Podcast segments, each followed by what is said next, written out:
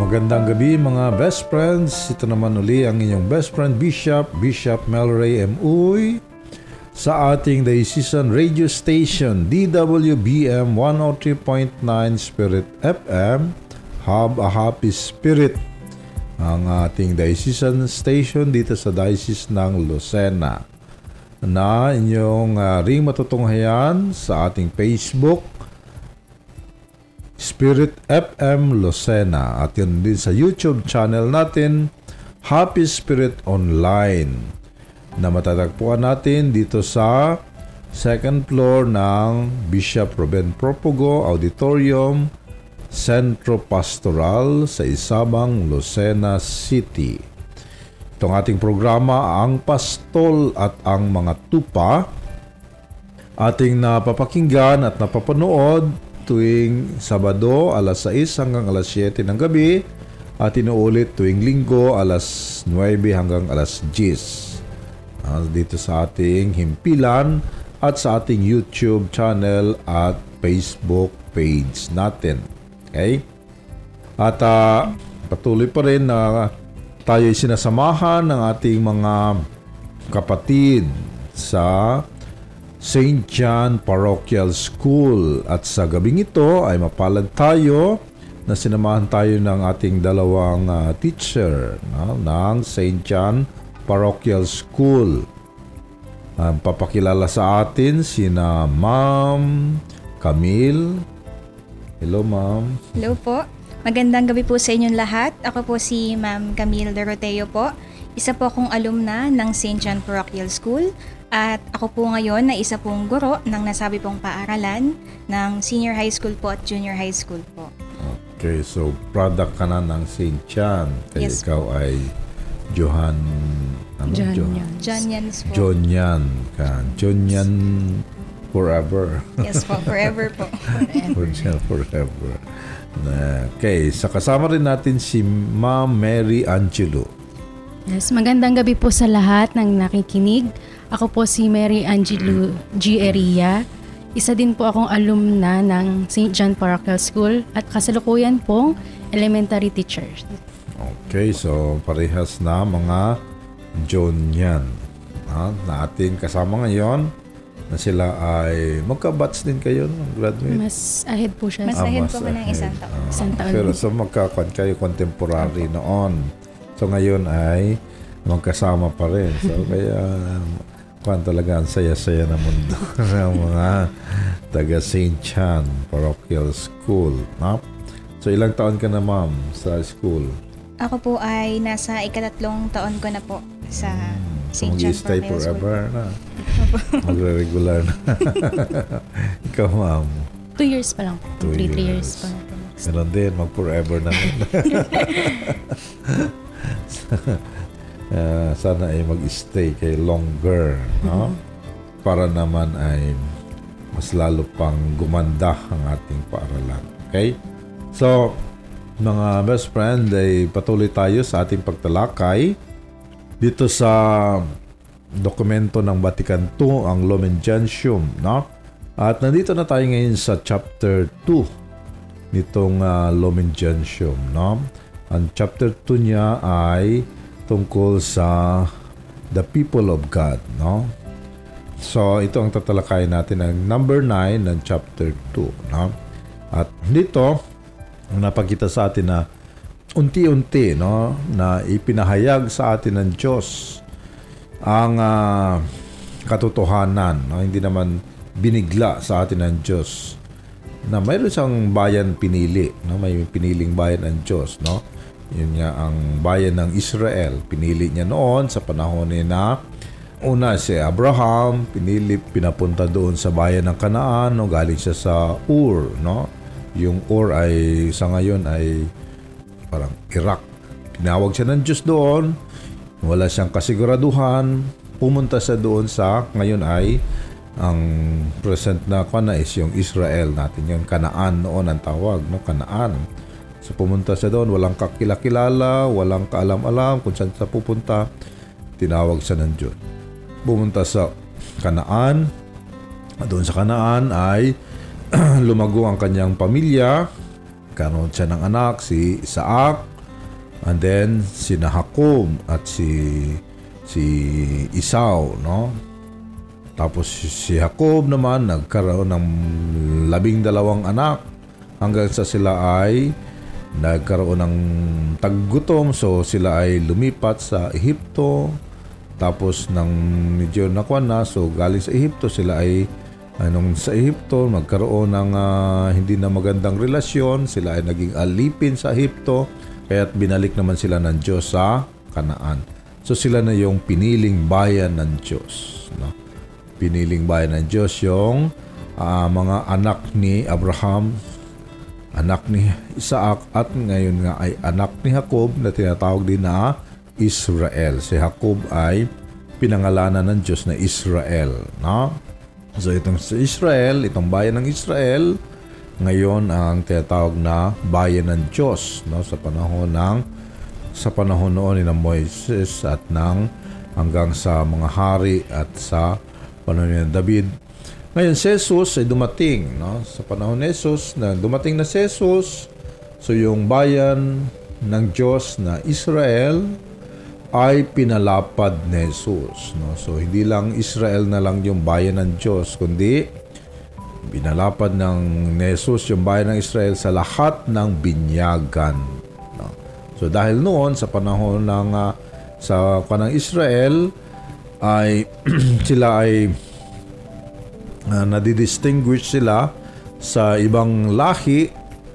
Sila ay bayan ng Diyos sa pamagitan ng circumcision o pagtutuli. Sa panahon ni Jesus ay hindi na yung ganoon no bloody na pamamaraan ng pagtutuli kundi sa pamagitan na ng paghugas.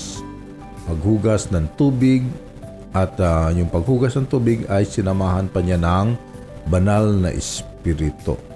No? Dahil yung paghugas ng tubig, ay ginawa rin yun ni Juan Bautista. No? Pero hanggang hugas lang ng tubig yung kay Juan Bautista. So, sa kay Jesus ay dinagdag pa ni Jesus ang Espiritu Santo. Kaya yung paghuhugas ay hindi lang physical na paghugas, pati na ang kasalanan na huhugasan tayo. No? So ito ay unti-unti na naipahayag sa atin na tayo pala ang bayan ng Diyos hindi binigla kaagad na sinabi niya, kayo ang bayan ng hindi. Kundi unti-unti na pinahayag, pinili hanggang sa lumaki, lumago at ito nakarating hanggang sa atin dito sa Pilipinas. Kasama tayo sa bayan ng Diyos. Okay, so yun ang ating pag-uusapan ngayon. Kasama si na Ma'am Camille at si Ma'am Mary Angelo. Anong tinuturuan mo, Ma'am Camille? Ang tinuturoan ko po ay grade 7 English po at Ay, computer. English. At saka po sa senior Dudugo high school. tayo. Mag-nosebleed tayo nito. Okay, Ma'am? At saka po sa senior high school po ay research po. Oo, talagang magaling ito. Researcher din pala ito. Ikaw, Mama Angelo. Ah, advisor po ako ng grade 3. Ang subject ko po ay science, mother tongue, computer po. Grade 1, grade 2 din po, teacher din po na lang. Puro magagaling. Scientist naman itong isa. Scientist naman si Ma'am uh, Angelo. Uh, si Ma'am Camille ay uh, researcher sa English pa. No? So, so sana ay hindi tayo mag-nosebleed. okay. So, so ito ang ating uh, pag-usapan ngayon ay tungkol dito sa paano na ipahayag sa atin ng Diyos na tayo pinili na sambayanan. No? Piniling sambayanan. Tayo ng Diyos. So, kayo ay from Chaong. Yes po. Ikaw, ma'am. Chao. Chaong din po. Native of Chaong. Yes po. Yes po. Born and raised and lumaki sa Chaong. Mm. Okay. So, ang Chaong ay ano, matatawag niyo ba ang Chaong ay bayang hinirang? ano ano sa iyo mga ang? Bayang hinirang? O lupang hinirang? lupang hinirang. ah, Um, bayan po ng mga masisikap po at matutyaga po. oh, bayan na Eh, masisikap at bayan na masisikap at matyaga. Sa iyo, Ma'am Angelo, ano ang Chaong? Mga, ang mga tag Chaongid po yung malalambing. Oo, oh, malalambing. malalambing mga chaongin. Okay, so, yun, mga ganun mga kwa natin. No? So, may mga kanya-kanyang traits talaga ang bawat uh, bayan. No? May kanya-kanyang character na tinatawag. No? So, mga taga-chaong, uh, parang, di ba, Batanggenyo rin ang Opo, tono. ka- no? ano. Tono rin yung Batanggenyo. So, nagtotono Batanggenyo ka rin. Minsan po, pag hindi po masyado napapansin po, minsan napapabatanggenyo na rin po kami sa... Pati English. Yes po. At least English. Batanggenyo. so, so, kan talaga sa atin yun. No? Dahil hindi mo talaga ma maalis yung kung saan tayo lumaki. No? Talagang daladala natin yon daladala natin yung traits natin from our environment. No? Dahil yung environment naman talaga ang ah, humuhubog sa atin. Naniniwala ka ba doon mo? Part ng formation natin yung environment. Yes po. Ah, by nature, nurture po. Uh, nature and nurture. So, yun. Bago. Nature and nurture. Okay? So, itong ka natin, no, na bilang sambayanan ng Diyos, so, yung Israel ay isang bayan lang, no? Isang bansa sila. So, madaling ma-identify, no? Na-identify nila dahil sa mukha, kilala mo na, ito, ay mga Israelita ito, Hudyo ito, ganyan. Uh, ngayon sa atin, ay masabi mo, ay ganito mukha ng mga taga Chaong, ganito ba? Ma-identify mo ba ang mukha ng taga Chaong? Ano ba ang mukha ng mga taga Chaong? Mga cute? Ah, dahil marami na no? Iba-ibang lahi na tayo iba-ibang lahi no? Na kan mix mix lalo pa mga Pilipino mix mix tayo. So, may mga Chinese or Japanese.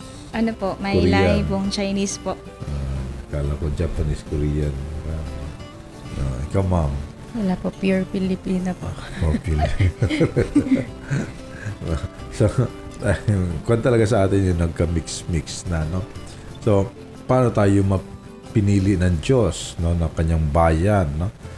At yung Israel ay yung Israel ay nahati din sa tatlong kanyo no? Ah, Galilee Samaria tapos Huda. Tapos yung Huda naging ah, isang kingdom yung Huda yung northern yung tinatawag na northern kingdom yung Galilee yung ah, northern kingdom dahil ang Samaria ay parang hindi na nila tinuturing na kwan yung Samaria, no? Parang ang Samaria ay parang ang turing na sa Samaria ay kwan na. Yung ah, kalahi pa rin pero kwan na na lahi. Ano na ba yung tawag dyan? Yung mga naka nakwan na lahi, no? Ng, na adulterated na na lahi, no? Yung Samaria dahil nahaluan na ng iba't ibang kultura yung Samaria. Nakipag-intermarriage na sila sa iba't ibang ah, sa iba't ibang nasyon doon, no? Kaya yung mga Samaritans, 'di ba? Yung ka, 'di ba? Yung Good Samaritans ay iba yung tingin nila sa mga Samaritano. Yung babaeng Samaritana, yung Good Samaritan, iba yung tingin nila dahil nga sa yung mga Samaritano ay hindi na sila pure na Semitic na kundi sila ay na haluan na sila ng ibang lahi no? nakipag ah, intermarriage no? pero yung itong Galilee so na-retain nila yung pagiging ah, anak ah, sa lahi ni ah, ni ni Jacob no Israel tapos itong Huda ay talagang pure breed sila itong Huda no sa tribo ni ni Huda sila na anak ni ni Israel no yung tribo ni Huda so nung nahiwalay yung Northern Kingdom sa sa ito sa Huda yung Jerusalem So naging parang exclusive no, no. Mas ang nakilala lang is mga Hudiyo na lang. Ah, mga Hudiyo na lang. So yung Galileans ay parang kan yung mga Galileans parang mga second class na rin. Yung Samaritans ay parang wala ng class. Parang. So, ang naging kan lang is yung bayan ng Diyos is yung Huda. Lalo pa Jerusalem. Sila na lang yung bayan ng Diyos. No? Na. Dahil nga sa hindi naman kagustuhan ng Diyos, kundi dahil sa sila-sila mismo ay nag eliminate Ini-eliminate nila yung yung affiliation nila. No? Ay kayo, kung na kayo, hindi na kayo pure. Eh, Para sa pamilya din, no? Sa, ewan ko sa pamilya ni. Malaki bang pamilya ng area? Taga Tiyaang mo talaga area? Hindi po. Saan galing ito? Gumaka po.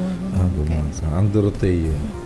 Ano po, ah, yung nanay ko po, yung taga Chaong po. Bali po, malaki po yung pamilya po. Ano itong B? B? Balbuena po. Ah, Balbe. Mga laki ito. Opo. talagang malapad ang mga balbena sa mga. So, ganun na. so, yung mga malalaking pamilya, ay gusto nila ay ma-retain yung paano, lalo pa mga Chinese, di ba? Gusto nila ay ma-retain yung kanilang. So, yung ayaw nilang mahaluan. Ng yung iba ibang kaya nag sila sila nag-aasawahan, di ba? Sa mga Chinese. Di ba? Chinese. Ano po, yung tatay ko po yung Chinese po. Oo. so, sila sila nag no?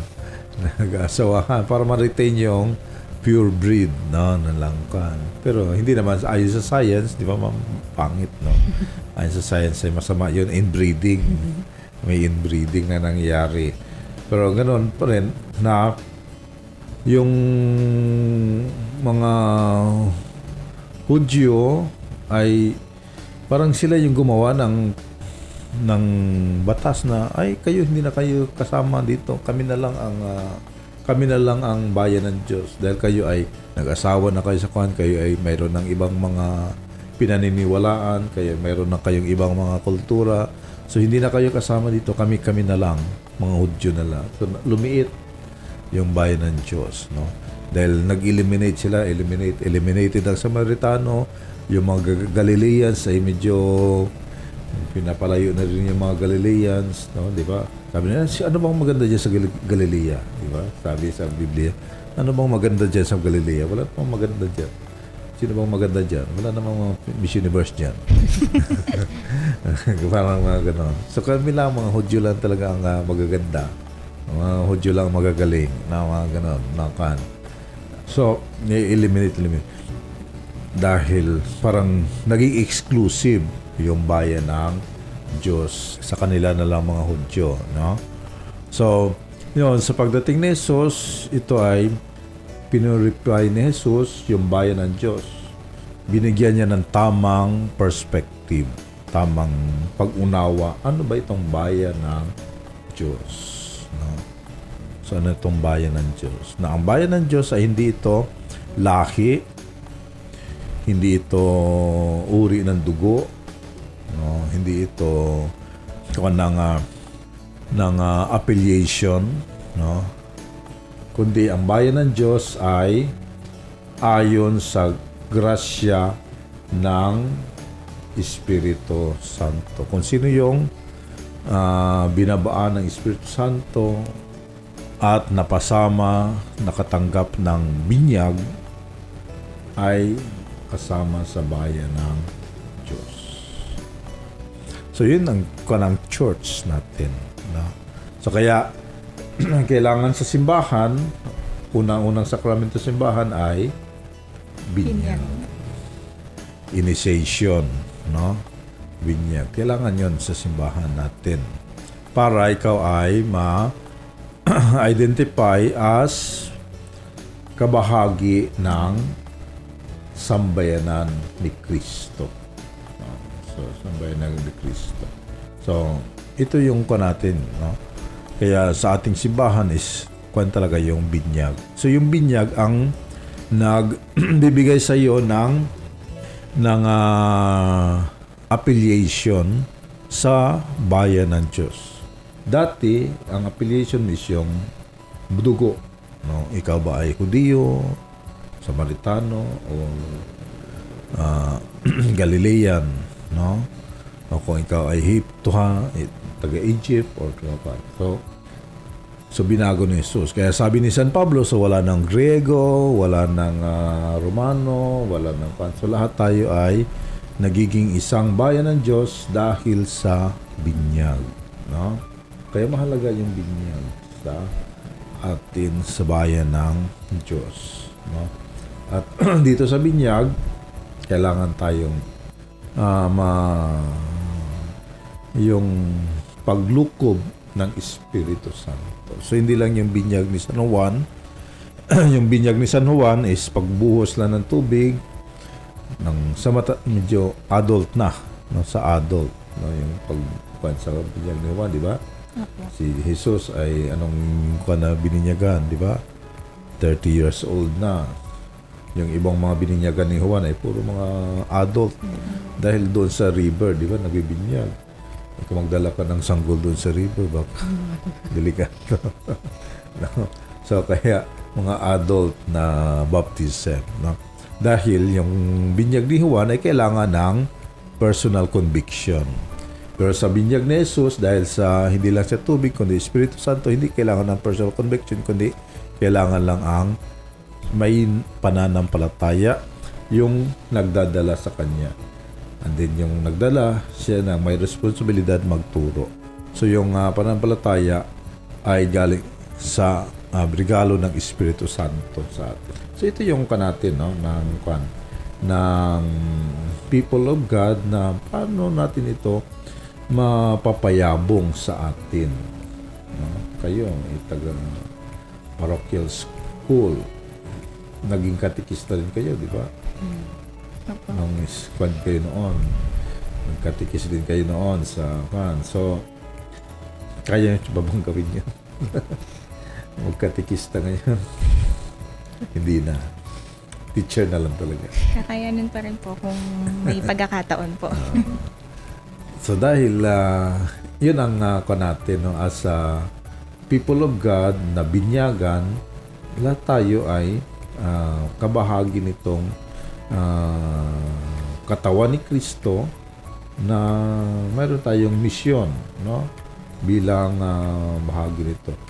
At ah, yung mission natin is tayo yung katulong para maipahayag itong katotohanan na ang bayan ng Diyos pala ay tayo no na hindi hindi dahil sa ikaw ay pinanganak na ganyan ay kundi dahil sa pinyag na tinanggap natin no hindi dahil sa ikaw ay anak ng mga Balbuena o mga Torteo kaya ikaw ay kabahagi kundi dahil sa binyag no na kan- kaya mahalaga yung yung pag uh, natin sa mga kabataan pagpapatubo sa kanila sa diwa ng binyag natin. Kaya yung mga ninong-nina mahalaga sa ating simbahan. May inaanak ka. Opo, may inaanak po ako. So anong ginagawa mo sa inaanak mo? Um, ginagabayan ko po, ah, hindi lang po sa, hindi lang po tuwing December po nabibigay ng ano, kundi po, pati po yung spiritual po na growth po niya ay, ah, ako po ay, inaalalayan ko po siya. So yun ang mahalaga talaga doon. Hindi yung ah, pamasko ang mahalaga. Kundi ang mahalaga is yung paano natin pinapalaki yung bata na ma-realize niya na hindi pala siya basta lang tao, kundi siya ay kabahagi ng sambayanan ni dahil marami sa atin ngayon pa rin, di ba? Kahit sa inyo sa Chaong, marami pa rin ang hindi nare-realize na sila ay kabahagi ng simbahan, di ba? Totoo ba mo? ha? Totoo ba yun? Opo, Saan kayo sa Chaong? Sa bayan sa mismo? bayan. Sa bayan mismo. So nagsisimba kayo doon Opo, every Sunday po. Sunday. So di ba puno ang simbahan? Um, Hindi po. hindi ngayon dahil sa Kasi po, distancing. Sa distancing. distancing. Pero dati, Dati po, napupuno po. oh, Pag- ilang ilang misa yung doon. Parang five masses po yung Noon. pag Sunday. Sa Sunday noon. Yung capacity ng simbahan ay mga ilan? Siguro po mga... Mga wala 800 po, mga- ata. Siguro po ganun. Or 500. 500. No, mga 500. So, times 5. 2,500. 2,500. 2,500 every Sunday. Marami yun, di ba? 2,500. Pero i-compare mo sa ilan ba yung tao doon sa bayan, sa poblasyon lang. Mga 2,500 ba yun? Libo-libo na din po. Ha?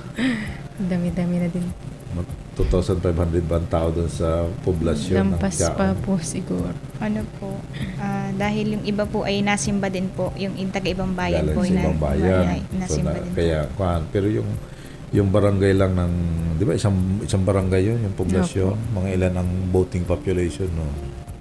Siguro po nasa... Siguro 1,500 to 2,000 din po siguro. Yung, kuhan, no? Ito, yung voting population na hindi pa kasama yung, Yung, mga, ibang bahay. mga minors, no? So, kaya, kay yung sa one, sa 25 may mga taga-ibang No, kuwan pa. ibang bayan. ibang barangay pa, ibang bayan. So, ibig sabihin na yung bayan ng Diyos, sa example sa inyo sa Chaong, ay hindi pa talaga kuan, no? Hindi pa talaga lahat ay na-realize nila na sila ay kabahagi ng bayan ng Diyos. Marami pa talaga sa ating mga kababayan ang alam lang nila binyagan pero hanggang doon lang binyagan lang. No?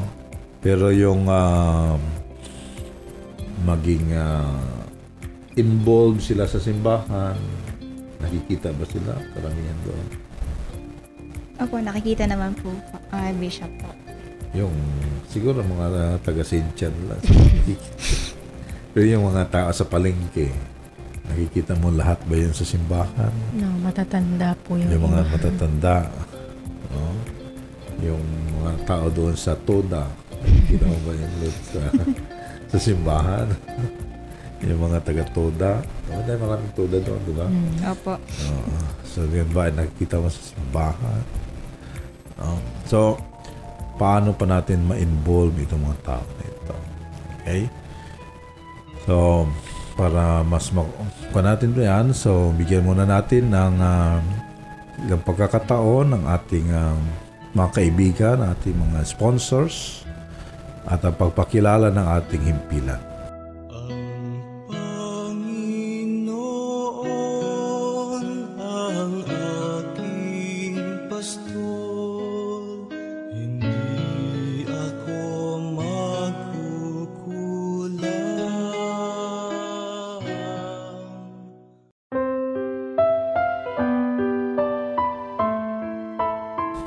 Magandang gabi mga best friends. Ito pa rin ang inyong best friend Bishop, Bishop Melray M. Uy sa ating programang Ang Pastol at ang mga Tupak.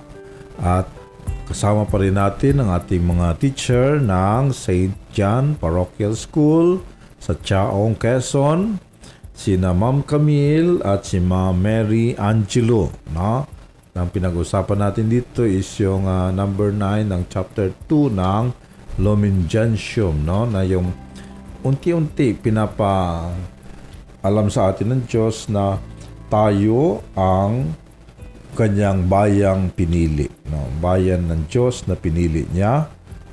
Hindi dahil sa ating dugo o sa ating ah, minana na kung ano man na lahi, kundi dahil lahat tayo ay nabinyagan sa sa espiritu at sa tubig.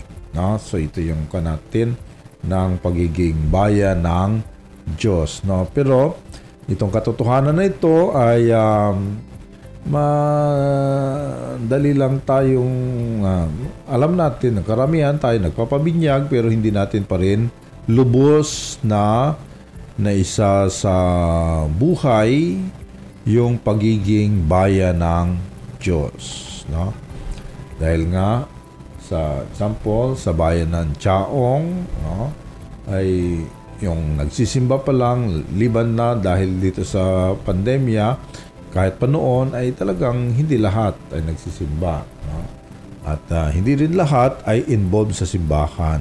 No? So, yun ang mga kuha natin. No? Mga premises natin ng kuha. So, paano pa kaya? Ano pa kaya magagawa natin para unti-unti na itong mga tao na nasa nandiyan naman lang sila sa paligid no nasa paligid lang naman sila pero hindi pumapasok sa simbahan. No? Kahit minsan nga, naglilibing sila pero nandun na sila sa labas. ang patay lang nasa loob pero ang mga buhay ay nasa labas ng simbahan. No? So paano kaya, Ah, pinaigting po ng amin pong kasimbahan po na yung mga MSK po, kung saan doon na lang po sisimba po yung mga malalapit na mga tao po para hindi po sila papumunta pa po sa bayan para po Oo, Dahil sa magsimba. social distancing. No? Yes po. So isa yon no, yung ating MSK na ngayon ay mas ni-reduce pa natin sa K3. Ah, yung sa misa is MSK, pero yung K3 is yung weekly na Bible sharing. No? Pero yung pagmisa na is MSK na dahil masyado namang maliit magbisa doon sa K3. So kaya sa MSK yung misa. No? Pero yung Bible sharing ay maliit lang sa K3. No? So isa yon sa paraan natin. No? Ikaw ba, ma'am, kasama ka ba sa MSK? Sa MSK. Wala, ah, sa lugar po namin meron po yung MS, Mayroon mga ng MSK. MSK. Pero kayo, Wala. hindi kayo pa kasama. Oh, kailangan mo sumama po. kailangan pa nating mukha. No? Dahil sa MSK, ang MSK ay hindi ito isang ah, organisasyon, no? Kundi ito ay isang pamaraan paano tayo maging involved sa simbahan, ang MSK, no? Para yung ah, pagiging bayan ng Diyos ay talagang maging maging aware tayo ng pagiging kabahagi ng bayan ni Kristo, no? Dahil sa pamagitan ng MSK ay tayo ay may involve sa mga gawaing simbahan, no? Dahil doon sa ginagawa ng K3 na yung pagbabahagi na ng salita ng Diyos, yun ang unti-unting huhubog para mas ang bayan ng Diyos pag siya ay palaging nakikinig sa salita ng Diyos, di ba? Sabi ni Jesus, ang mga tupa ko ay nakikinig sa akin, no? Kilala ko ang aking mga tupa at ang mga tupa ko ay kilala ang aking tinig. So, paano tayo makikinig sa tinig ng pastol sa salita ng Diyos? At saan yung salita ng Diyos? Doon nagbabahaginan sa K3. Ah, yung K3, ito yung magpapalambot sa ating mga kaisipan, sa ating konsyensya, para tayo ay maging ah, handa na makisangkot, makibahagi sa simbahan sa MSK. And then yung MSK ay pupunta sa purok or sa sa sityo and then yung sityo sa barangay and then hanggang sa makarating sa parokya no? So kailangan unti-unti din no? Hindi naman biglaan na punta ka agad sa parokya dahil masyadong malaki ang parokya. Pag nandun ka na sa malaking parokya ikaw ay insignificant ka na di ba? Pag insignificant ka na doon so parang sabi mo parang wala naman. Kaya mawawala ka. Unti-unti ka naman uling mawawala sa picture dahil ko, "Eh, parang wala naman, hindi na ako pinapansin dito. No? Pero doon sa K3, ay talagang mapapansin ka dahil ilan lang kayo. Sampo, labing isa, labing lima. So, mapapansin kung absent ka dahil kakaunti lang absent ka pa, hindi pansin na pansin. So, tsaka, bawat isa ay naririnig na babahagi sa salita ng Diyos. Dahil kakaunti lang kayo sa sampu, labing lima, no? Talagang maririnig. Pero kung mga 500 na, maririnig mo pa ba? Yung bawat isa sa 500, hindi na, no? Ang maririnig mo na lang palagi doon, yung leader lang, no? So, pero sa K3, si dito tayo, mas maramdaman natin yung ating pagiging simbahan at pagiging bayan ng Diyos. Maliliit, pero bayan pa rin ng Diyos, no? Dahil konektado pa rin tayo doon sa MSK at ang MSK konektado sa pamunuan ng ah, barangay hanggang sa pamunuan ng parokya. At yung parokya sa pamunuan ng distrito at yung distrito sa pamunuan ng diocese. Yung diocese sa pamunuan ng Vatican. No? Kaya bayan ng Diyos pa rin tayo. Konektado pa rin tayo. No? So, kailangan na paigtingin pa. At siguro naman sa St. John, may mga MSK ba St. John? Mga estudyante nag-MSK ba? K3. Yung iba po, naka, yung nakakalabas po ng bahay po nila, syempre po pandemic po, na napunta po sila. Pero yung mga bata pa po, hindi pa po sila naka- nakakalabas Pero po. doon mismo sa school dati, may mga mga MSK sa school, na groupings, wala. Pag morning lang po, may Bible sharing. Bible Nagbabasa po ng sharing. Bible Ah, Sa classroom. sa classroom po. Pero hindi yun tinuturing na MSK. Hindi po. Oo, pero Bible sharing lang. Bible, Bible Pero regular yun ang kanilang groupings or every time ay nag nagrarumble ng groupings. Dahil ang MSK dapat regular, may regularity para palalim ng mapalalim ang kanilang samahan. Pero kung example, every Monday may Bible sharing tapos next Monday or exchange group naman. So hindi mapapalalim yung kanilang sharing. Ang nagagawa lang is yung programa lang ang nagagawa. Pero yung kan talaga ng palalimin ang pagsasamahan, so kailangan ng regularity. No? Okay, so thank you very much, Ma'am Camille at Ma'am Angelo sa inyong ah, ah, pagsama sa akin dito sa ating programa at ah, sa ating ah, mga pagbabahagi na dito sa ating programang pastor at mga tupa, no? So, bago tayo magtapos, ay mayroon kayong mga babatiin. Ikaw, Ma'am Camille, sino mga shout-out mo? Pinabati ko nga pala po ang Balbuena family po at ang St. John Parochial School family po. Yun lang? Wala na? No, tipid na pagbati. Ikaw, Mama Angelo. Yan, binabati ko po yung mga teaching and non-teaching personnel ng St. John Parochial School. Tsaka po yung mga ang Eria Garcia and Lima Api family po. Yun din lang. No, tipid nung uh, pa natin yan. Tipid sa greetings, no? Kaya ako ang ah, magbabati ng marami.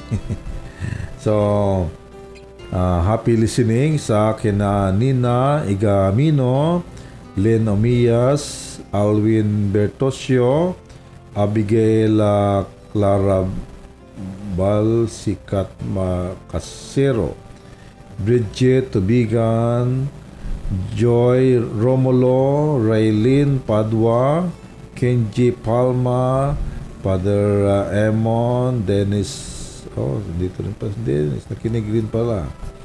Si TJ Mark, si Juby Rivero, Jocelyn Razon, Teresita Rebano, Salditeria, John Dave Claustro, Maria Lu Paidakan, Mayet Cribelio, Ligaya Valenzuela Palma, at ganoon din kay Atchel Garcia at kay MC Dueñas Pormaran. So, happy listening po sa ating mga best friends na patuloy na sumasubaybay sa ating programa.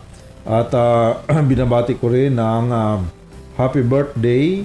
Kahapon ay nag-birthday si Monsignor ah, Piti Villarreal na 14, May 14. And then sa 21 naman, next Friday, si Father Francis Bingko, ang birthday. At si Father Angelo Habalya sa 21 din ang anniversary sa next Friday yan. So happy birthday at happy anniversary po sa ating mga kaparian. At ah, siyempre, ngayon ay ah, piyesta ni San ah, Isidro Labrador. So happy piyesta sa mga taga Redby at taga Agdangan. No, dahil yun ang kanilang patron. At siyempre, ang sikat na nagpipiesta ay ang Lukban dahil sa kanilang pahiyas sa Kaisan Isidro Labrador. Kahit na hindi nila patron, eh, sila ay nagpapahiyas kay San Isidro Labrador. So, happy fiesta po.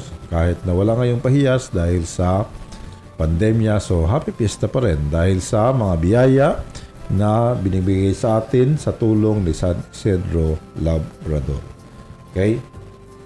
Bukas ay Ascension Sunday So itong Ascension Sunday, ito yung piyesta naman dyan sa sa Villa Escudero, no? Si Don Ado ay talagang pinagdiriwang niya yung piyesta ng pag-aakyat ni Jesus sa langit. No? Yan ang kanilang piyesta doon sa Villa Escudero. So happy piyesta din po bukas sa Villa Escudero. So sa ating mga sponsors, so maraming salamat sa Labarida Pizza House, kana Epoy at kay Arlene. So happy listening po. Di ba? Masarap. pizza. At sa ah, ating ah, Mount Carmel Diocesan General Hospital, sa Maryhill College, sa ah, St. Ferdinand Cathedral, at siyempre sa St. John Parochial School. So maraming salamat po sa St. John Parochial School at sa St. John Parish sa Chaon. So happy listening. May bago kayong pari si Father Edwin ang kanyang magiging bagong parish priest at siyempre director ng St. Chan, no? si Father Edwin Barwelo. Sa June pa yun nangyari. Okay, so ah, happy listening po sa ating lahat at sa ating mga kapatid na patuloy na sumusubaybay. So happy listening po. Thank you sa inyong patuloy suporta. Sana ay patuloy kayong magtaguyod sa ating katolikong pamamahayag sa inyong mga suporta, pinansyal na suporta ninyo. Kita nyo naman, bago ito ating studio, pero kailangan pa natin ng inyong pinansyal na support para patuloy pa tayong makapag ah, paayos at pagandahin pa itong ating ah, radio station at siyempre ang iba-iba pang format, iba pang platform nitong ating ah, ah, pagpapahayag no sa ah, either sa digital or sa analog na na antena natin. So sana ay nandyan kayo palagi sa inyong uh, financial na support ng ating mga tagapagtaguyod ng katolikong pamamahayag. So maraming salamat po sa inyo at tanggapin ninyo ang aking pagbabasbas. Sumayin niyo ang Panginoon. Pagpalain nawa kayo ng makapangyarihan Diyos Ama, Anak at Espiritu Santo. Amen.